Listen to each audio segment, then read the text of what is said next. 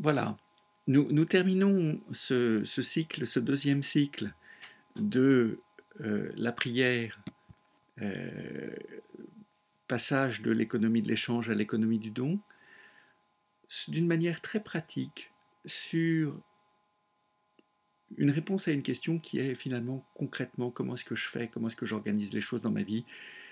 Je suis un laïc, euh, je ne suis pas un religieux, encore moins un moine, et euh, j'ai bien compris euh, les enjeux, j'ai bien compris la garde du cœur, j'ai compris cette logique de la prière de don plutôt que de la prière de, d'échange. Comment je fais ?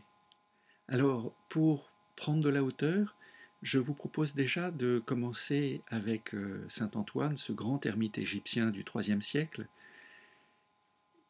et reprenant ses propos dans sa première lettre.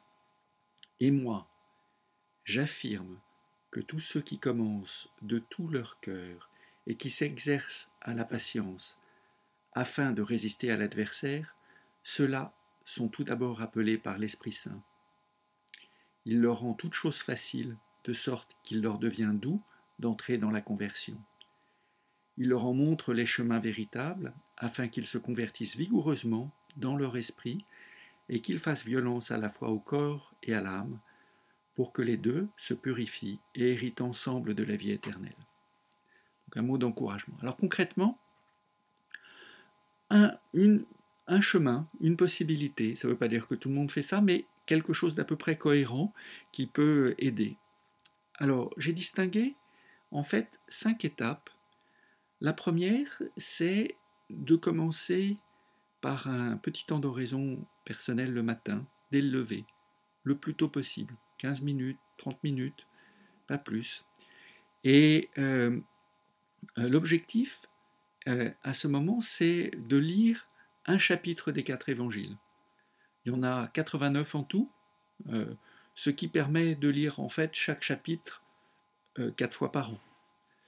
Et euh, en fait, il y a une logique dans le chapitre, c'est-à-dire qu'on a l'habitude nous-mêmes de lire ou d'entendre à la messe un petit passage, mais il y a une cohérence du chapitre. Et euh, il y a une chose qui est claire, c'est que à partir du moment où on lit le chapitre, on, les textes qu'on connaît, on les comprend de manière différente parce qu'ils s'insèrent dans une logique ou dans un cheminement qu'on comprend mieux.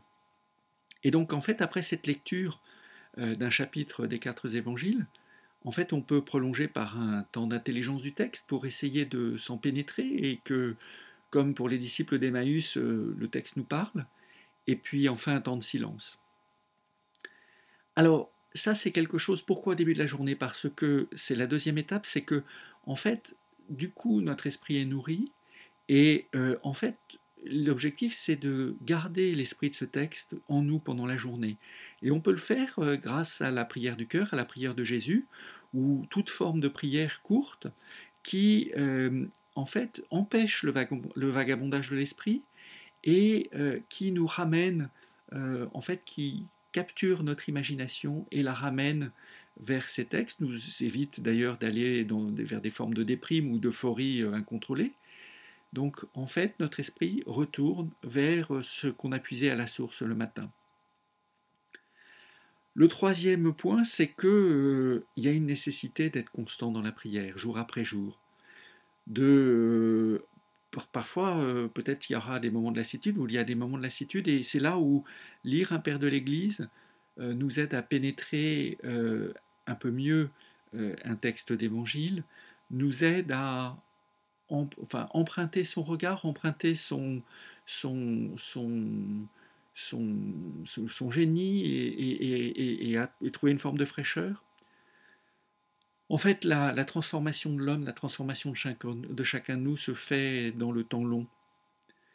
Et euh, dix ans sont comme un jour. Et en fait, on voit bien, par exemple, si on prend la, la, la femme hémorroïse, qu'elle a eu un cheminement de douze années. Euh, avant de trouver, euh, de toucher le, la frange du vêtement du Seigneur. Et donc, en ayant essayé pas mal de choses. Et donc, euh, cette constance dans la prière est quelque chose qui est assez importante. Quatrièmement, euh, lorsque c'est possible, eh bien, euh, aller à la messe, dire son chapelet, qui sont en fait l'occasion d'apporter euh, l'oblation de ses renoncements personnels euh, et euh, de recevoir Dieu dans l'hostie. En fait, euh, voilà pour le quatrième point. Pour le cinquième point, je pense que c'est très important de, d'avoir à chaque instant en nous-mêmes le désir de connaître Dieu dans sa gloire et sa joie, quoi qu'il arrive, et que ce, ce, cette, ce but nous habite euh, jour après jour, de telle sorte que nous restions sur le chemin. Une fois qu'on a dit ça, je pense qu'il ne faut pas trop charger la barque, c'est-à-dire qu'il faut trouver son rythme, ni trop ni trop peu, et surtout être dans une logique de paix intérieure. Voilà quelques petites recettes qui ne sont pas du tout exclusives, mais euh, qui euh, euh, permettent de justement passer de cette économie de l'échange à l'économie du don dans la durée et qui nous transforme.